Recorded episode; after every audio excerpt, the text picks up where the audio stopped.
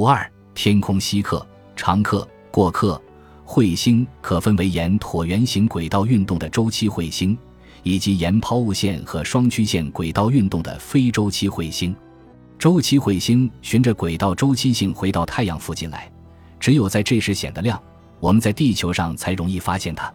周期彗星以二百年为界，分为长周期和短周期两种。哈雷彗星是短周期彗星的代表，它的周期是七十六年。下次它来到太阳附近，将是二十一世纪六十年代，犹如美国市场颇受欢迎的儿童运动衫上的字样“哈雷彗星”。二零六一年，我将再次看到你，表达了人们的盼望之情。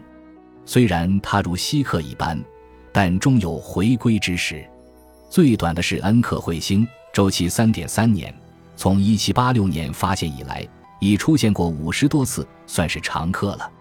而非周期彗星就可以算是太阳系的过客，它们可能沿着双曲线和抛物线从遥远的太阳系伸出来，在太阳这儿打个弯，又不知跑到哪处天涯海角去了。